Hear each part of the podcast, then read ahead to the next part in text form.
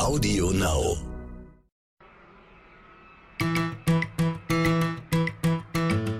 Herzlich willkommen bei So Tech Deutschland, dem NTV Tech Podcast mit Frauke Holzmeier und Andreas Laukert.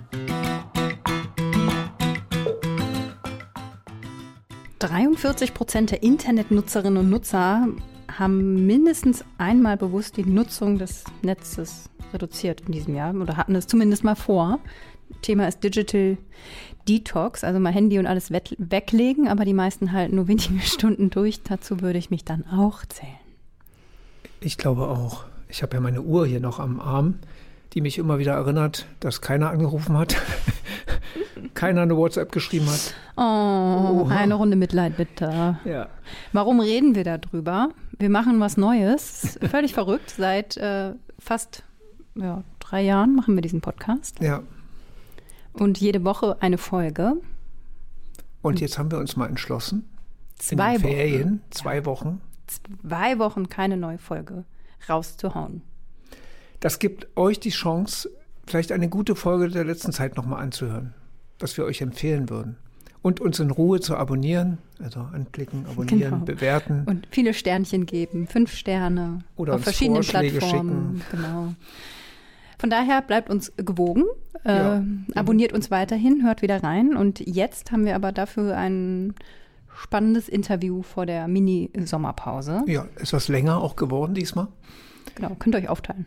Es ist sehr spannend. Es geht um Bundeswehr und Technologie und Drohnen und wir reden nicht über Krieg, sondern eigentlich ja, über die interessante Bundeswehr. Genau. Ja, und denkt dran, Urlaubszeit ist Podcastzeit. Viel Spaß.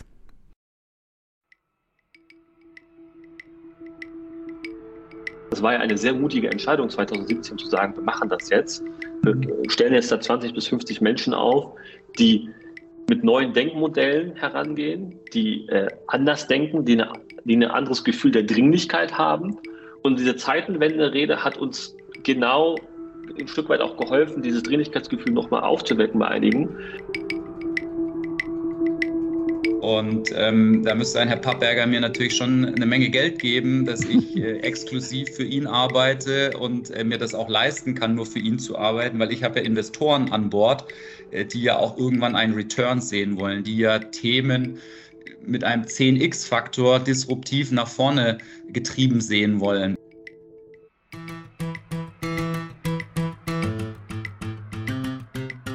Heute eine leicht akustische Herausforderung, denn, äh, liebe Hörerinnen und Hörer, ihr müsst zwei Stimmen auseinanderhalten. Wir haben mal wieder zwei Gäste, die thematisch aber sehr gut zusammenpassen. Zum einen Florian Seibel, Mitgründer von Quantum Systems. Da geht es um Drohnen, erklären wir gleich. Hi Flo, schön, dass du da bist. Ja, hallo, hier ist der Florian. Schön, hallo. dass ich da sein darf. Hallo. Sehr gerne. Und? Und der Sven Weizenegger. Tja, Head of Cyber Innovation Hub der Bundeswehr und Ex, ja, Ex-Hacker, sag ich mal, bei der Telekom, professioneller Hacker natürlich, ähm, erlaubterweise. Und hallo Sven. Vielen Dank für die Einladung und hallo auch von mir. Flo war auch mal bei der Bundeswehr, war sogar Pilot, haben wir eben noch schnell gegoogelt, richtig? Das ist korrekt, ja. Äh, nicht mit übermäßig viel Flugerfahrung, aber ich bin in den Genuss der Ausbildung gekommen, ja. Kannst ja, hättest ja Friedrich Merz zur Lindner Hochzeit fliegen können. Egal. ah, der kann ja selber fliegen. Äh, Flo, fangen wir doch mal mit dir an. Du hast ja 2015 Quantum Systems äh, gegründet und da geht es um elektrisch angetriebene Drohnen mit so einem Transit. Oh Gott, ein kompliziertes Wort. Einem bestimmten Modus. Danke. So, äh, erzähl mal kurz selber, was das heißt. Genau, also die äh, Drohnen von Quantum sind im Prinzip Fluggeräte, die zwei Flugzustände in, in einem System vereinen. Und zwar ähm, kann man sich das vorstellen, die schauen eigentlich aus wie ein Flugzeug und fliegen dann auch sehr energieeffizient wie ein Flugzeug und haben aber gleichzeitig die Fähigkeit, durch das Verstellen oder Kippen von ein, drei, vier Rotoren wie ein Hubschrauber senkrecht starten und landen zu können. Und dadurch kombinieren wir die Vorteile von diesen beiden Fluggeräten, nämlich ohne Start- und Landebahn agieren zu können, mit den Vorteilen eines Flugzeugs, nämlich lang und leise und energieeffizient fliegen zu können. Wir müssen da mal jetzt schnell durch. Ähm, über euch wurde ja viel berichtet vor einigen Wochen. Ihr wart ja quasi in allen Medien ähm, überall vertreten, weil ihr habt Drohnen an die ukrainische Armee verkauft, sozusagen, die, als, als Aufklärungsdrohne und so weiter. Ähm, eine Frage, fliegen die noch? Also ist da noch, sind die alle noch da? Ähm, und wie läuft es, was du so erzählen darfst natürlich, ne? Ist ja klar, dass das alles ganz geheim ist, aber wie, wie läuft ja, das? Wie ist es gelaufen? Also die, die fliegen auch noch und es ging auch langsam los. Also die ersten waren auch, sage ich mal, Spenden, wirklich Donations von uns. Und dann sind auch ein paar äh, ukrainische Oligarchen darauf aufmerksam geworden und haben dann mit eigenem Geld nochmal nachgekauft bei uns. Und das ist dann tatsächlich durch Zufall durch die Presse gegangen. Und darauf ist dann wieder das äh, deutsche Bundesverteidigungsministerium aufgesprungen ähm, und hat uns dann quasi auch angefragt und bei uns dann auch eine größere Menge bestellt, was uns sehr gefreut hat und die wir jetzt äh, sukzessive dann in die Ukraine bringen und auch eben die entsprechenden Ausbildungsmaßnahmen dann hier in Deutschland, aber auch teilweise äh, im Ausland dann äh, vornehmen. Ja. Hm. Klingt spannend. Jetzt versuchen wir mal äh, technologisch den Link zu Sven zu bekommen. Ihr baut keine Drohnen, aber vielleicht einmal dann zur Erklärung, was macht ihr genau in dem Hub? Ich muss mal kurz ausholen, wie die Entstehungsgeschichte ist. Ich glaube, das ist ganz wichtig zu verstehen, mhm. weil es war 2017 eine sehr mutige Entscheidung der damaligen Ministerin und auch der Staatssekretärin zu entscheiden, dass man einen sogenannten Do-Tank braucht, ein Stellboot für die deutschen Streitkräfte. Also eine Innovationseinheit, die außerhalb der bestehenden Regelprozesse und Regelorganisation aufgehangen sein wird. Und wir beschäftigen uns mit Cyber IT, so nennt sich das Teilportfolio der Bundeswehr. Und der Name ist ein bisschen vielleicht missverständlich bei Cyber Innovation Hub denkt man an Cyber Security. Das ist es nicht, sondern wir beschäftigen uns mit der kompletten Breite an Themen, die die Streitkräfte beschäftigen im Rahmen der Transformation, im Rahmen der Digitalisierung. Das können Themen sein im Rahmen der künstlichen Intelligenz. Das können Themen sein im Bereich der Logistik, in, in Themen der Kommando Spezialkräfte zum Beispiel. Aber immer mit dem Fokus, das Problem eines Soldaten oder Soldatinnen zu lösen. Ja, da äh, klopft ihr dann bei Flo an auch? Also um zu erklären, wie ihr euch überhaupt kennt.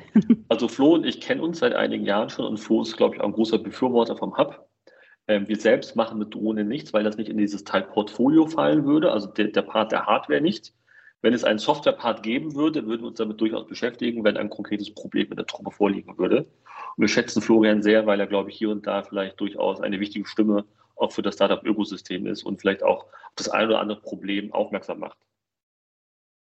Jetzt, jetzt muss ich mal, jetzt versuche ich mal den Spagat. Zum einen macht ihr keine Drohnen, ihr macht eher Software und Cyber, IT und der Florian macht aber Drohnen. Warum wir euch beide jetzt eingeladen haben? Und das ist ja genau der Punkt, diese Idee, Startup, die Startup-Industrie in die Bundeswehr zu bekommen. Also Flo, du hast ja gesagt in einem Interview, es ist fast unmöglich als Startup mit dem Bund Geschäfte zu machen ja, ist, stellvertretend wäre jetzt hier die Bundeswehr zu nennen.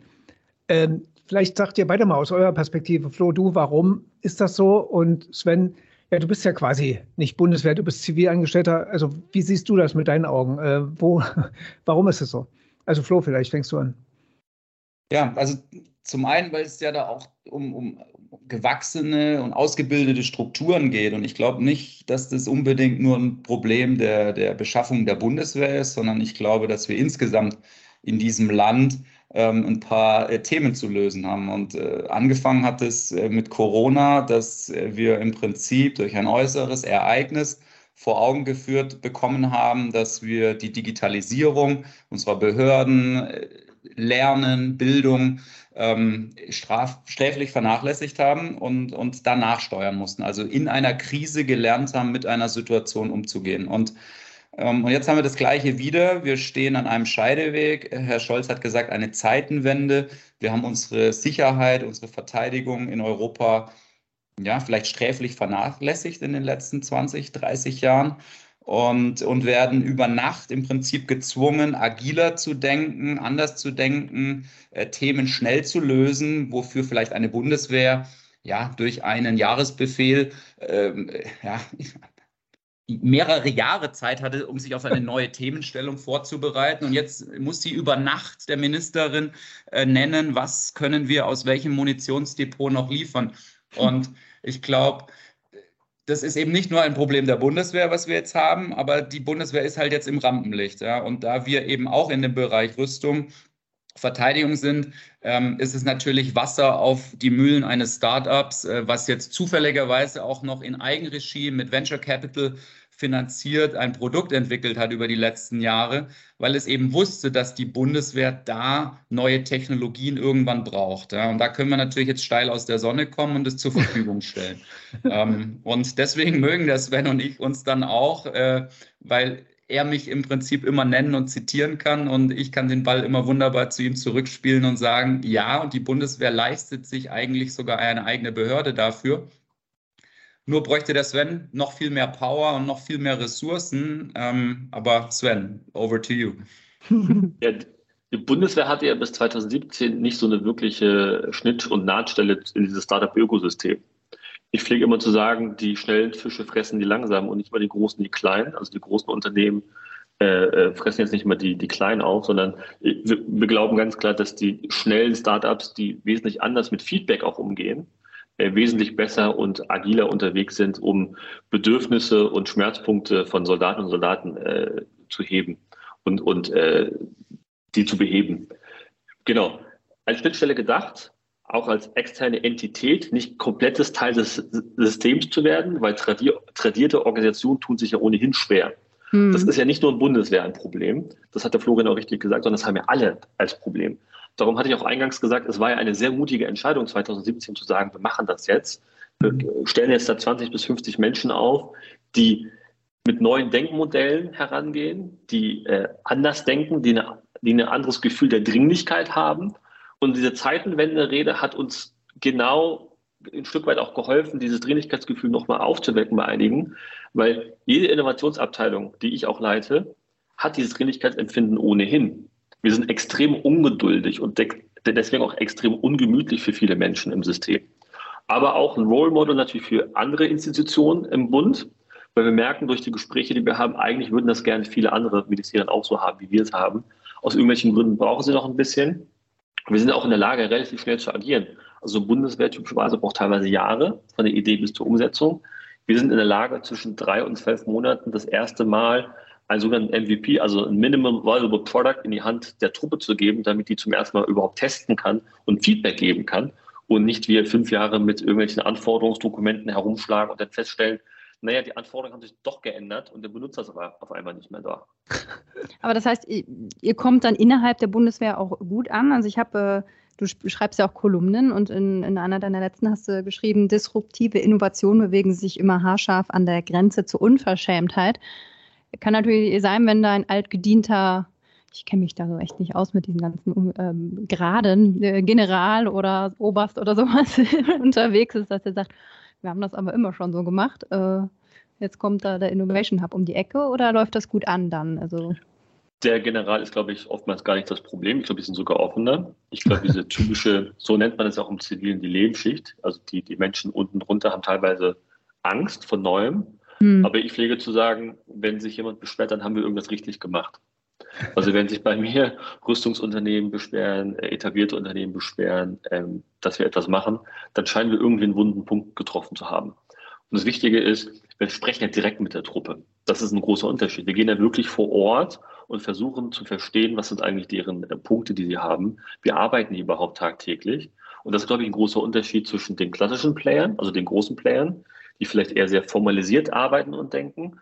Und wir gehen dahin und versuchen wirklich im Sinne des Soldaten eine Lösung zu erschaffen. Das ist unser Purpose, das ist unser Antrieb. Darum stehen wir halt jeden Morgen um sechs auf. Mhm. Äh, Florian, ich, ich denke gerade so, kürzlich hat, glaube ich, ähm, ähm, Rheinmetall diesen neuen Panzer vorgestellt. Der ist ja schon länger bekannt, dass es den gibt, aber der hat auch Drohnen inklusive und was nicht alles, ja. Jetzt stelle ich mir ja schwierig vor. Du bist ein Startup, hat, hast eine geile Drohne am Start, die könnte man sicher wahrscheinlich auch an einen Panzer, anschrauben zum direkten Verschicken und da möchten ja die Haare raufen, weil das dauert ja. Ehe Rheinmetall, ehe die Bundeswehr mit Rheinmetall, neuen Rheinmetallpanzern durchsetzt ist, dauert das wahrscheinlich 50 Jahre, ähm, ehe dann diese Drohnen in der Truppe ankommen würden. Ja, jetzt, was sagst du, wo, ähm, was, was sagen die Leute bei Rheinmetall? Die wollen natürlich ihren ganzen Panzer verkaufen, aber man könnte ja auch ein Drohnensystem an bestehende Panzer anschrauben. Aber dazu müssten sich etliche Prozesse ändern, oder? In der Bundeswehr, um das auch zu wollen oder zu, die Kultur zu ändern, der ganzen Geschichte. Ja, und dann ist natürlich schon auch, was ist der Geschäftszweck der Firma Quantum? Also es ist ja nicht so, dass mhm. wir jetzt ein Rüstungsunternehmen sind, sondern wir sind ja ein, ein sogenannter Dual-Use-Player. Wir haben eine kommerzielle Produktlinie. Die Drohnen werden in der Landwirtschaft, in der Vermessung, Kartografierung, 3D-Modelle eingesetzt. Und ein Vertical ist eben jetzt auch die Überwachung und Aufklärung. Und ähm, da müsste ein Herr Pappberger mir natürlich schon eine Menge Geld geben, dass ich äh, exklusiv für ihn arbeite und äh, mir das auch leisten kann, nur für ihn zu arbeiten, weil ich habe ja Investoren an Bord, äh, die ja auch irgendwann einen Return sehen wollen, die ja Themen mit einem 10x-Faktor disruptiv nach vorne getrieben sehen wollen. Und deswegen sprechen wir mit denen, aber wir warten nicht auf die. Ja. Ähm, früher hätten wir uns äh, wahrscheinlich äh, einen Ast abgefreut, wenn, wenn, wenn Rheinmetall oder Airbus bei uns angerufen hätten, aber vor fünf, sechs Jahren waren wir gar noch nicht so weit, eigenständig zu sagen, was wollen wir eigentlich und wo soll die, soll die Reise hingehen. Ich meine, ich meine, das ist jetzt auch ähm, direkt, also nicht nur über die Rüstungsindustrie, sondern an der Rüstungsindustrie vorbei. Also direkt ja, gut, in die Bundeswehr zu gehen, ne? Ja, natürlich ist es die Firma Quantum. Äh, vielleicht könnten wir schneller einen Panzer bauen, aber das wollen wir gar nicht. Ne? Wir werden jetzt auch nicht zu Blechbiegern oder, oder ähm, zu Schweißern, sondern wir können Drohnen. Wir können Drohnen mit, mit künstlicher Intelligenz. Wir können vernetzte Drohnen und wir denken das Thema äh, vielleicht disruptiver, aber es gibt auch, es gibt ja auch andere Länder, ja. Also wir, wir warten ja nicht auf mhm. jemanden, sondern der, der schnell genug ist, zu sagen, ich will das jetzt integriert haben mit dem arbeiten wir. Die Australier zum Beispiel, ja, ähm, ähm, digitalisieren jetzt äh, ihre Gefechtsfahrzeuge und binden die an Drohnen an. Da gibt es konkrete Programme und die schauen wir uns an. Und wenn da Deutschland irgendwann aufspringt, stehen wir bereit. Aber wir denken eben Verteidigung äh, anders. Wir entwickeln nicht gegen Requirements äh, jahrelang und dann sagt die Bundeswehr irgendwann, jetzt wollen wir es dann vielleicht auch kaufen, aber doch nicht mehr so viel, wie man ursprünglich geplant, sondern wir entwickeln mit Fremdkapital finanziert, vielleicht auch künftig über, über Investitionsfonds von der NATO, der ja jetzt letzte Woche announced wurde, ab, ab, dass ab Januar da eine Milliarde für Dual-Use-Technologien zur Verfügung steht. Wir entwickeln mit externem Kapital, wir überlegen, was könnten die in fünf oder zehn Jahren brauchen. Und dann ist mhm. es marktverfügbar und dann können die es off the shelf kaufen. Also ich glaube, es ist auch wichtig, ja. genau, ich glaube, es ist auch wichtig, was Florian gerade sagt, sich nicht abhängig machen nur von einem Kunden. Ja, hm. das ist auch mein äh, Votum diesbezüglich. Sehen ähm, wir auch gerade in anderen Bereichen. genau. Und, und ich glaube, dieses Panzerbeispiel ist, glaube ich, ganz gut. So ein Panzer muss das 20, 30 hm. Jahre funktionieren. Das darf man nicht außer Acht lassen. Ja. Mhm. Und ich glaube, was aber stattfinden muss in der, in der Industrie, ist teilweise, wir nennen das mal Add-on-Gedanke und Schnittstellen öffnen, damit Startups auch Plug-and-Play-fähige Lösungen anbieten können, die man, ich mache das immer sehr einfach, draufplanschen kann. Ja und Schnittstellen helfen halt, dass eben Systeme, die sich vielleicht heute noch nicht kennen, morgen gemeinsam funktionieren können. Das ist vielleicht das eine. Und das ist nicht nur ein Bundeswehrproblem, sondern ich würde gerne den Blick mal Richtung Bund machen. Ja, wenn ich äh, Haushalts, äh, Haushaltsmittel haben möchte und verwenden möchte, muss ich halt x Jahre vorher die anmelden. Und jetzt hier kommt das, dieser Systemclash, den wir haben. Ich weiß heute nicht, wenn ihr mich fragen würdet, was ist in fünf Jahren im Bereich der KI möglich. Ich weiß es einfach nicht. Ja, hm. das wäre einfach unseriös von mir, diese Frage euch konkret zu beantworten. Guckt man aber mal auf das Thema der, der Rechtsprechung oder der Rahmenbedingungen, die es gibt, muss ich das halt drei bis fünf Jahre vorher wissen. Das weiß ich aber nicht. Das heißt, äh, wenn ich äh, Haushaltsmittel haben möchte, muss ich relativ konkret beschreiben, was ich will. Und der Florian kennt das aus dem agilen Kontext. Wir wissen es konkret nicht, weil das ist immer eine Reise, auf die wir uns begeben, weil wir auf dieser Reise, auf diesem Prozess lernen, wie sich Anforderungen vielleicht auch vielleicht ändern. Daher bin ich kein Freund davon, 7000 Anforderungen zu definieren, sondern vielleicht ein kleines Set, ein Minimalset und dann auf der Reise zu gucken, was ändern sich eigentlich im Rahmen dessen. Ähm, und da ist, glaube ich, der Bund, glaube ich, auch ein wichtiger Player, da Rahmenbedingungen zu ändern. Und die haben aber per se nicht nur mit der Bundeswehr zu tun, sondern wir sehen es auch in anderen Bereichen, der digitalen Verwaltung zum Beispiel. Es macht wenig Sinn, äh, in so einer schnelllebigen Zeit, in der wir leben, sehr konkret zu sagen, was ich übermorgen brauche. Mhm. Wir haben hier gerade nonverbale Kommunikationsprobleme. Wir versuchen gerade zu klären, wer jetzt die nächste Frage stellt. Aber weil ich, ich finde, mal, wenn ja. ich kurz darf, ähm, du hast das öfter angesprochen in anderen Interviews, Auftragslogik, also die ja in den modernen Armeen ergang und gäbe ist. Ja, du bekommst einen Auftrag, vernichte den Feind da X und dann mach das irgendwie, wie du es gerade kannst. Aber wäre es nicht sinnvoll, gerade die Bundeswehr auch nicht in den, in den, nur im Kampf mit der Auftragslogik zu, auszustatten, sondern auch in Beschaffung und Zukunftsdenken sagen, wenn ich jetzt hier eine Einheit aufstelle, die soll in fünf Jahren bereit sein, diese und jene Sachen auszuführen, ja, dann lass sie machen, wie sie das wollen. Also ja. ist das nicht sogar. das Ziel? Tun Sie also, sogar. Also, also, das, also, wir haben ja zwei Aufträge. Einerseits sehr eng mit Startups zu arbeiten und der andere Auftrag ist ein Change of Mindset, also einen Kulturwandel herbeizuführen. Ja. Das kann ich auf zwei Wegen machen. Der eine Weg wäre der sehr wissenschaftliche, ich baue Folien und präsentiere was über Kultur. Auf PowerPoint. Das ist die eine Möglichkeit. Ja, genau. Das ist aber Theorie. Das finden Florian und ich, glaube ich, relativ langweilig. Ja? Der andere Weg ist zu sagen, wir machen das sehr konkret anhand von Projekten. Da gibt es einerseits die Möglichkeit, mit Startups zusammenzuarbeiten, den Menschen zu zeigen, es funktioniert. Oder die andere Möglichkeit ist zu sagen, liebe Soldaten und Soldaten, ihr habt selbst Ideen, kommt doch zu uns. Also die sogenannten Intrapreneure, die mhm. Bill Gates die, der Bundeswehr, da gibt es ja einige, wir haben fast 200.000 Soldaten. Da wird es auch einige geben, die auch selbst Software entwickeln. Und wir haben Menschen, die entwickeln Software, die kommen zu uns, die aber hier und vielleicht an gewisse Barrieren stoßen, an gewisse Grenzen stoßen und wir boxen die frei im System. Ja, wir nehmen die aus dem Job heraus für einige Wochen, die kriegen von uns Hardware, Software gestellt, die kriegen von uns Trainer gestellt, um letztendlich ihre Idee Wirklichkeit leben zu lassen. Und ich glaube, das ist der bessere Weg, als jetzt konfrontativ dahin zu gehen und zu sagen, naja, ihr seid alle doof. Ja, wir zeigen euch mal auf PowerPoint, wie das funktioniert in der grauen Theorie. Ich glaube, es ist besser, mit guten Beispielen voranzugehen ja, und konkret Nutzen äh, darzubieten. Ich glaube, das funktioniert wesentlich besser. Hast du da mal ein Beispiel für, für einen Nutzen, der schon da ist, dass man sich das mal so äh, vorstellen kann? Was, wir, haben super, wir haben super viele Sachen. Wir haben für die KSK zum Beispiel eine Hundekamera entwickelt, ja, damit die mhm. im Einsatz das sehen, was der Hund sieht. Weil üblicherweise kommunizieren über Belllaute. Und Belllaute ist jetzt ein sehr einfacher Dialekt, würde ich mal behaupten. Das ist ein Beispiel. Ja. Ihr seht jetzt immer mehr äh, Uniformträger, Trägerinnen auf den Bahnhöfen. Wir haben die App dafür entwickelt, damit äh, relativ einfach ein Ticket gelöst werden kann. Es war ein ziemlich schlechter analoger Prozess davor. Wir reden von über 60.000 Soldaten und Soldaten, die keinen Zugriff auf dienstliche Hardware haben. Die haben weder ein Mobile Phone noch ein Laptop. Und die mussten sich wirklich teilweise Freitag in der Kaserne anstellen und PDF-Dokumente ausfüllen und ausdrucken lassen. Ja, also, ne? Und das haben wir, und das ist, glaube ich, das Wichtige, in drei Monaten geschafft.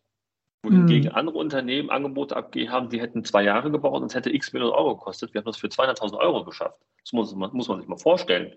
Und es sorgt natürlich für einen enormen Druck im System, so nach dem Motto, wie? Die schaffen das in, zwei Mo in drei Monaten. Wir dachten, es dauert zwei Jahre. Und das ist genau das, was wir brauchen. Wir brauchen diese Leuchtturmprojekte, um zu sagen, dass es doch geht und ihr müsst nicht Angst haben.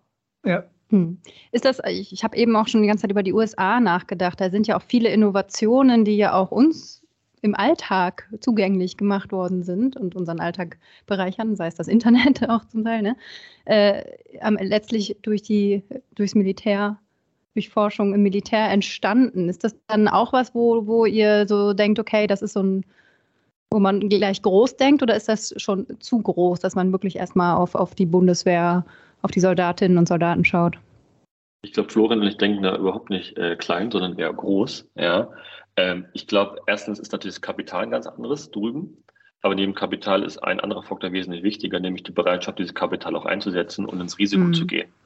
Ähm, ihr kennt das aus euren anderen Podcast-Folgen bestimmt, äh, Kultur des Scheiterns. Mhm. Ähm, für uns ist das ja kein Scheitern. Noch nie gehört. Also. Noch nie gehört. Ne?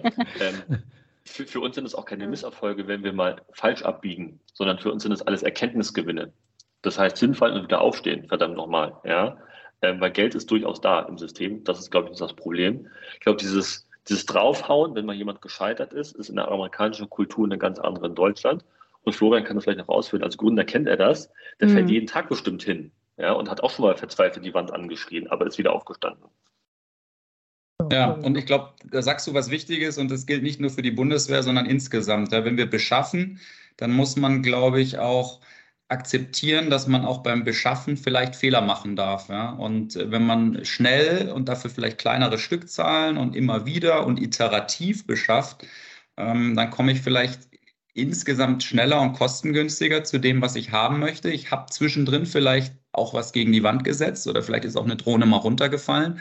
Aber ich habe eben nicht diese berühmte Goldrandlösung gesucht und definiert und dann Jahrzehnte entwickelt, und dann ist sie outdated, wenn sie, wenn sie bei der Truppe ankommt. Ich glaube, das ist einfach dieser Mindset, der so schwer auch ist zu ändern, weil eine Behörde, ein Beschaffungsamt oder ein System, was sich Jahre, Jahrzehnte ähm, darauf optimiert hat, keine Fehler zu machen und Risiko zu minimieren, weil es ja Steuerzahlergelder sind, ja, und die den Auftrag haben, jeden Euro genau zu prüfen. Die, die tun es ja, weil sie diesen Auftrag haben, nicht weil sie da das lustig finden. Aber das ist ja ein Fehler im System. Ja. Also das, was du gesagt hast, Sven, wir müssen scheitern und wir müssen schnell scheitern und wir müssen auch akzeptieren zu scheitern. Und da sind die Amerikaner tatsächlich mit ihrem Mindset ein Stückchen weiter. Ein amerikanischer Investor kalkuliert immer, dass neun von zehn Startups scheitern. Und der will diese Quote auch gar nicht optimieren. Ein deutscher Investor würde vielleicht sagen, ich bin besonders schlau, ich optimiere das jetzt von zehn, eins von zehn auf eins zu fünf. Da würde der Amerikaner wahrscheinlich den Kopf schütteln und sagen, wenn ich von eins zu zehn auf eins zu fünf äh, versuche zu optimieren, dann ist mein Risiko nicht mehr hoch genug. Und wenn mein Risiko nicht mehr hoch genug ist, dann ist auch die Chance, dass da eine disruptive Technologie dabei ist, auch nicht mehr da. Ja? Also muss ich zwangsläufig scheitern, um auch Disruptives zu entdecken. Und ähm, ja, das versucht Sven im Kleinen und ich in meinem tagtäglichen, glaube ich, zu tun. Und ähm, der Sven hat es dahingehend natürlich leichter, weil er diesen Auftrag hat. Ähm, ich bin natürlich auch Kunde für, für die Bundeswehr und ich tue mich da manchmal natürlich schwer. Ich würde gerne anklagen und die vor mir hertreiben das sehe ich einerseits auch mal als meine Aufgabe, andererseits ist es ja auch der Kunde und, und nur immer zu schimpfen hilft ja auch nicht weiter, weil teilweise ist es halt systemimmanent und da lerne ich, glaube ich, äh, tatsächlich auch dazu, dass zu viel Druck dann vielleicht auch nicht immer das Richtige ist. Aber ich glaube, wenn man gar nichts sagen würde, dann würde eben auch gar nichts passieren. Und von daher sind Sven und ich, obwohl wir auf, an zwei verschiedenen Enden, sage ich mal, des Tisches sitzen, doch irgendwo dann so ja, Brüder im Geiste, weil wir das Gleiche wollen, nämlich dieses Land nach vorne zu bringen. Ne? Ähm, das ist ein gutes Stichwort. Das Land, wir können ja hier nie keine Namen nennen, weil am Ende wissen wir jetzt alle nach der ganzen Energiekrise jetzt auch aktuell, wir haben alle äh, die letzten 30 Jahre in, ja, in Frieden und Ruhe gelebt, hier zwischen mitten in Europa. Keiner hat uns geärgert, billiges Gas aus Russland. Uns haben alle verteidigt um uns rum. Äh, es war ja nicht nötig. Ne? Also ich glaube, Sven, du hast das auch mal in einem Artikel gesagt, also Beispiel Israel, USA, die ja zumindest in Israel tagtäglich im Krieg sind und die Sachen, die eingekauft werden müssen, funktionieren.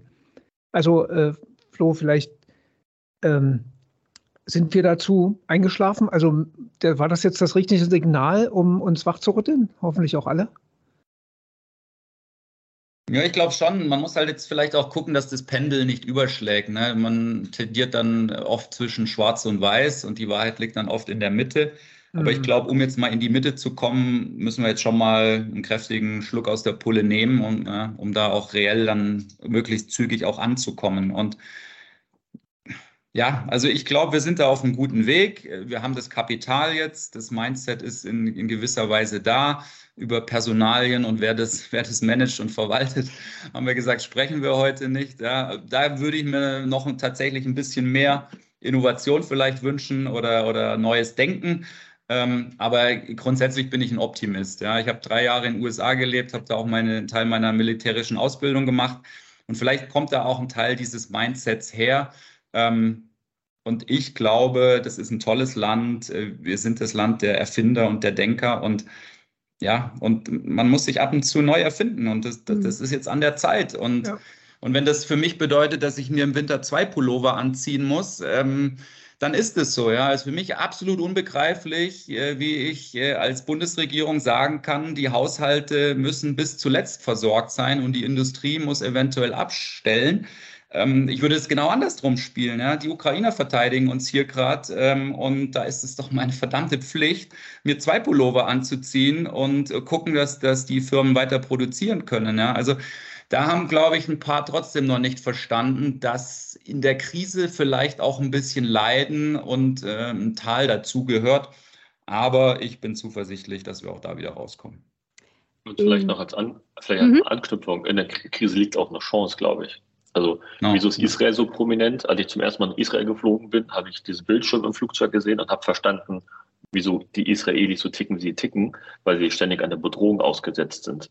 Ja, dieses berühmte Sense of Urgency durch die Zeitenwende-Rede, glaube ich, des Bundeskanzlers wurde das auf einmal allen sehr deutlich. Ich glaube, 80 Prozent der Bevölkerung haben gedacht, was passiert hier gerade ähm, in Europa?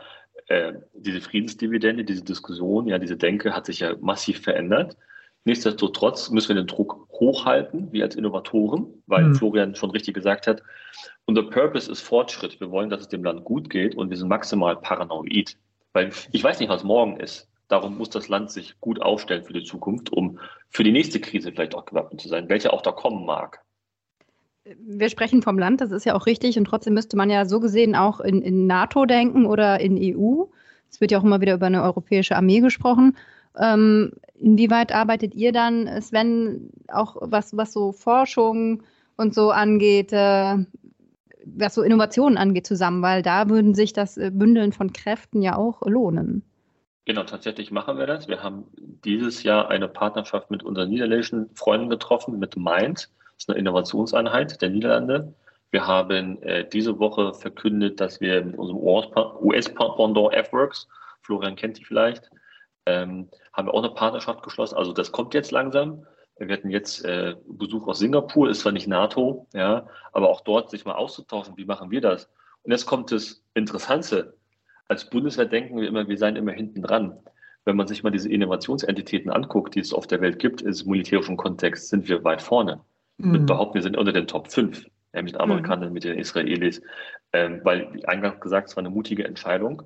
Und äh, wir sprechen mit anderen und wir kriegen mit was anderem machen. Wir haben jetzt auch das erste Vorhaben mit den Niederländern gemeinsam, wo wir wirklich auf, äh, auf der NATO-Ebene äh, gemeinsam eben ein Innovationsvorhaben erproben. Und dann gucken wir, wie das funktioniert ja, und ob es auch klappt. Es sind auch Erfahrungswerte, die wir gerade sammeln. Und das ist halt super spannend. Mhm. mhm.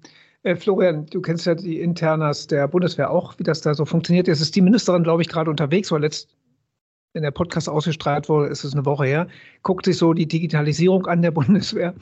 Ähm, Warum hast du denn? Nein, ich, äh, das ist ja in vielen großen Unternehmen so, nicht auch in der Privatwirtschaft, so Digitalisierung als Selbstzweck oder wirkliche Prozessveränderung. Also inwieweit meinst du, ist die Bundeswehr in der Lage, Digitalisierung auch als so zu verstehen, dass man da ganze Prozesse ändern muss? Das kann ja kein Stein auf dem anderen bleiben. Also wird man das hinkriegen? Ja, ich glaube schon. Ich meine, wenn die Ministerin ankündigt, dass sie eine Dienstreise macht und äh, zu Besuch kommt, dann bin ich mir sicher, dass die entsprechenden Dienststellen sich gründlichst vorbereiten, um auch möglichst gut dazustehen. Von daher wäre vielleicht so ein äh, unangekündigter äh, Truppenbesuch da äh, tatsächlich die geeignete Methode, um da mal zu gucken, was wirklich los ist. Also zumindest mache ich das so bei mir in der Firma. Ich äh, laufe da immer unangekündigt durch die Reihen, weil wenn ich sage, ich komme rum, dann ist natürlich immer alles ordentlich. Ja, aber das ist ja ein Zielzustand, der auch da sein sollte, wenn die Ministerin sich nicht ankündigt. Aber dass sie es macht, ist schon mal gut. Ähm, muss sie auch, äh, ja, ob sich dadurch jetzt natürlich alles in Wohlgefallen auflöst und die Digitalisierung dann stattfindet, ich glaube, man muss solche Tools äh, wie den Cyber Innovation Hub multiplizieren. Ich glaube, davon bräuchten wir mehr Agenturen oder Einheiten, vielleicht eine, die sich mit spezifisch mit KI oder eine, die sich mit Robotik oder die sich mit, mit New Space beschäftigt oder auch mit Drohnen. Ähm, und ich glaube, die Gelder, ich, Sven, ich weiß nicht, ob das publik ist, aber es, es, es sind jetzt nicht Unsummen, was ihr bekommt. Ähm, und ich glaube, für das, was ihr tut, ähm, äh, ähm, sollte man das äh, noch, noch viel, viel mehr machen, äh, weil es im Vergleich zu unserem Gesamtetat sind es, glaube ich, Peanuts, kann man sagen. Du kannst ja die Zahl vielleicht gleich nennen. Er kann Twitter ähm, nicht kaufen. Nein, nein, kann, kann, ich nicht. Will ich auch gar nicht, ehrlich gesagt. Ja, also ich glaube, da, da würde sich noch mit, mit kleinem Geld viel bewegen lassen, weil es ein Mindset-Change ist, den wir brauchen und das ändern wir nicht durch eine Sommerreise, sondern das ändern wir dadurch, dass wir die Führungskräfte, die in ein paar Jahren in Amt und Würden sind, heute aufs richtige Gleis, Gleis setzen und die richtige Mentalität denen mitgeben. Ja, also ich bin dafür, dem Cyber Innovation Hub das Zehnfache an Geld zu geben und zehn Cyber Innovation Hubs zu gründen. Vielen, vielen Dank dafür. Das ist schon mal, das ist schon mal gut. Ich werde das jetzt nicht fordern, aber ich nehme das äh, dankend äh, zur Kenntnis. Ja. Ähm, äh, vielleicht noch dazu, also relativ kleines Budget, trotzdem dankbar dafür, sind 10 Millionen im Jahr und wir erzielen dafür eine extrem große Wirkung. Ich glaube, das ist das Wichtige. Wenn man so eine Agentur gründet oder einen Hub, wie man es auch nennen mag, sei mal dahingestellt, ist, glaube ich, auch zu gucken, in, in welcher Wirkungsdauer will ich denn eigentlich agieren? Will ich etwas haben, was in 15 Jahren erst eine Wirkung entfaltet und man die Ergebnisse dann sieht? Oder will ich etwas haben, was unmittelbar wirkt? Und das unterscheidet uns von den anderen Entitäten, die es in Deutschland gibt. Wir wirken unmittelbar. Also wir können in ein bis drei Jahren eine Wirkung erzielen. Da ich ja paranoid bin, sage ich, wir müssen jetzt Wirkung erzielen. In 15 Jahren ist das gut und ist auch wichtig. Aber es kann nicht der Fokus dessen sein, was wir in Deutschland machen, sondern wir müssen wirklich dann vielleicht auch gucken, dass wir Entitäten unterstützen, mehr unterstützen, die jetzt eine konkrete Problemstellung haben, die mit einer konkreten Lösung auch lösen können.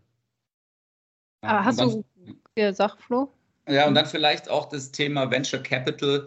Jetzt ist ja Atomstrom und Gas äh, nachhaltig. Ähm, dann sollte man vielleicht auch mal drüber nachdenken, ob man nicht solche Dual-Use-Technologien ähm, dann auch auf diese Listen bekommt. Ja? Dass sich VCs, die ja durchaus bereit sind, da Geld zu geben zur Entwicklung von Internet, von GPS, ja, von der Teflon-Pfanne, das sind ja alles militärische hm. Entwicklungen, ähm, da ihr Geld auch zur Verfügung zu stellen. Weil das sind, glaube ich, die Technologien, die wir in Europa brauchen. Diese Hardcore-Deep-Tech-Themen. Ich sage immer, diese Zalandos und Gorillas dieser Welt, die, die werden halt Putin nicht an der Grenze aufhalten. Ja? Das ist halt dann nun mal Hochtechnologie und davon brauchen wir mehr.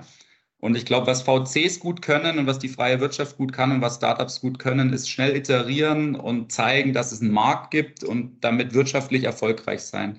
Und dann würde sogar sich, glaube ich, mit mit Kapital, was man in, in Dual-Use-Technologie steckt von seitens der Regierung, würde sich vielleicht sogar hinten raus Geld verdienen lassen. Ein gutes mhm. Beispiel ist vielleicht dieses MP3-Format, was, glaube ich, Fraunhofer mal äh, entwickelt hat. Ja, ähm, sind viele hunderte Millionen, glaube ich, Lizenzgebühren geflossen. Aber das darf nicht ein Zufall sein, dass sowas passiert. Das kann man, glaube ich, gezielt und bewusst provozieren. Und da sind uns die Franzosen, glaube ich, ein Stückchen voraus. Macron hat da viel Geld in die Startup-Szene gepumpt. Mhm. Ähm, und jetzt schauen wir mal, was mit dem 1 Milliarden NATO-Fonds passiert.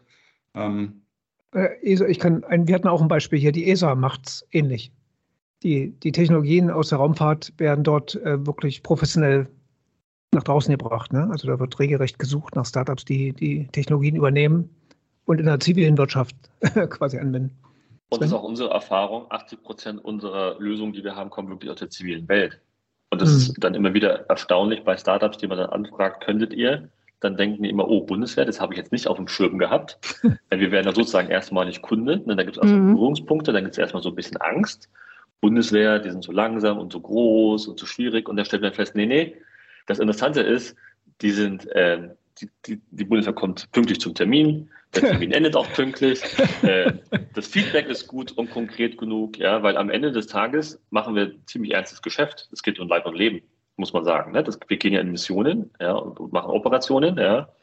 Ähm, da ist eine ganz andere Art und Weise zu arbeiten, eine ganz andere Ernsthaftigkeit, glaube ich, als wenn man jetzt mal, ich mache das mal ein bisschen salopp, soll jetzt keine Beleidigung sein, ja, um Himmels Willen, als wenn ich ein Tennisspiel auf dem iPhone entwickle. Das ist ein, hat eine andere Ernsthaftigkeit, als wenn ich jetzt eine App entwickle oder eine Hardware für die KSK. Ja, mhm. Ich glaube, das ist mal wichtig. Ähm, das ist auch ein Learning von uns. Viele junge Startups sind auch wirklich glücklich, wenn sie gutes Feedback kriegen, ernsthaftes Feedback. Und das können wir, glaube ich, ganz gut im Rahmen dessen, was wir halt können ein Plädoyer für mehr Technologie in der Bundeswehr. Ja, ich glaube, wir müssten noch mal irgendwann eine zweite Folge machen. Genau, machen. Wir sind schon deutlich drüber, aber nee, war super, super spannend. Ähm, wollen wir noch eine Note vergeben? Ja, ne? Ja. Oder also, zwei. Ja, Was also, denn die Note? Das hat uns keiner gesagt. Nee, nicht Nein, ihr. Ihr, ihr, soll, ihr, ihr sollt eine Note geben. Ihr habt euch jetzt verraten, dass ihr den Podcast noch nicht gehört habt. nicht durchgehend gehört. Das kommt immer am Ende des Podcasts wahrscheinlich. Ja, wir fragen immer nach einer Schulnote. Ihr sollt quasi euren Bereich bewerten, wie gut Deutschland da aufgestellt ist. Also sprich, ähm, ja, nennt man das jetzt Digitalisierung der Bundeswehr oder Technologisierung? Ja, genau, würde ich fast sagen der Bundeswehr. Florian, willst du, willst du den Anfang machen? Ich werde keine Eins geben, weil ich brauche Potenzial nach oben. ja, es soll, ja. soll auch keine Eins geben nach unserem Gespräch, kann das nicht sein. Ja gut, also da ich momentan mit einigen wirklich extrem namhaften Investoren über meine nächste Runde verhandle und denen natürlich erzähle, dass Quantum äh, die Drohnenfirma schlechthin in Europa ist, äh, ganz klar eins mit Sternchen. Wir sind ja gut aufgestellt. nee, aber jetzt mal Spaß beiseite. Wir haben ja über die Bundeswehr gesprochen und die, die Bundeswehr in Deutschland, ähm, da jetzt technologisch, dass mal nicht nur deinen Drohnenbereich guckst von dir, sondern vielleicht über das, was wir heute gesprochen haben. Das kann keine Eins sein. ja, das ist immer so, ist so breit. Das, das ist, ist es befriedigend? Nee, befriedigend ist es nicht. Also darf ich eigentlich nicht mal eine 3 vergeben. Ja? Ich, ich, ich hätte gern, dass es befriedigend oder gut ist. Im Idealfall sogar sehr gut. Es ist eigentlich noch nicht mal ausreichend, ja? wenn man die Definition der Note hernimmt. Ja? es ist eigentlich ungenügend, wo wir heute stehen, ja, in dem Bereich. Und so darum geht es ja, darum geht's ja am Ende. Darum geht es, also dann ist es eine 5 plus. Mhm. Sven? Puh, jetzt muss ich. Äh, jetzt musst du das retten. Äh, ich muss das retten. Und ich rette das wie folgt: Die Bundeswehr ist halt extrem divers. Ne? Also es gibt jetzt irgendwie Bereiche, die sind natürlich weit vorne. Es gibt Bereiche, ja. die sind vielleicht noch nicht so weit vorne. Und das hat auch seine Gründe in den letzten Jahrzehnten vielleicht ein Stück weit gehabt. Ähm, ich schwanke zwischen drei hin zur Tendenz zur zwei durch den Hub. Ja. Und der, der Hub rettet alles. ja, das ist wirklich der Wunsch von vielen. Ne? Also viele sehen den Hub auch in der Bundeswehr so als Rettungsanker, ja, als, als, als, als Hoffnungsschimmer. Das ist, macht mich einerseits stolz für meine Mitarbeiter und Mitarbeiterinnen. Allerdings ist es natürlich auch eine, eine, in Anführungszeichen Belastung, ja, und eine Herausforderung, sagen wir mal so. Ähm, daher würde ich, schwanke ich fairerweise zwischen drei und zwei. Wir haben gute Sachen, wir haben Dinge, die vielleicht nicht so gut funktionieren. Ähm, aber was soll ich auch anders beantworten, ehrlich gesagt? Ja. Jetzt aber jetzt muss ich auch noch mal hier, weil sonst, sonst heißt der Flo hat gesagt, das Beschaffungswesen der Bundeswehr ist eine 5 plus. Also man muss auch ganz klar sagen, als jetzt es darum ging, die Drohnen in die Ukraine zum Beispiel zu bringen, da war das eine Eins mit Sternchen, weil das innerhalb weniger Wochen geklappt hat. Mhm. Und es zeigt mir, dass da auf jeden Fall ähm, äh, auch in den anderen Bereichen Luft nach oben ist, weil können tun wir alle. Wir müssen halt jetzt mal wollen können und dann klappt es schon. Sie waren froh, dass Sie was liefern konnten. Wenn äh, es ernst wird, dann funktioniert es. Sagen wir es mal so. Okay, ja, vielen Dank. Vielen Dank, Florian. Gerne. Und Sven. Ja. Sehr gut. Dankeschön.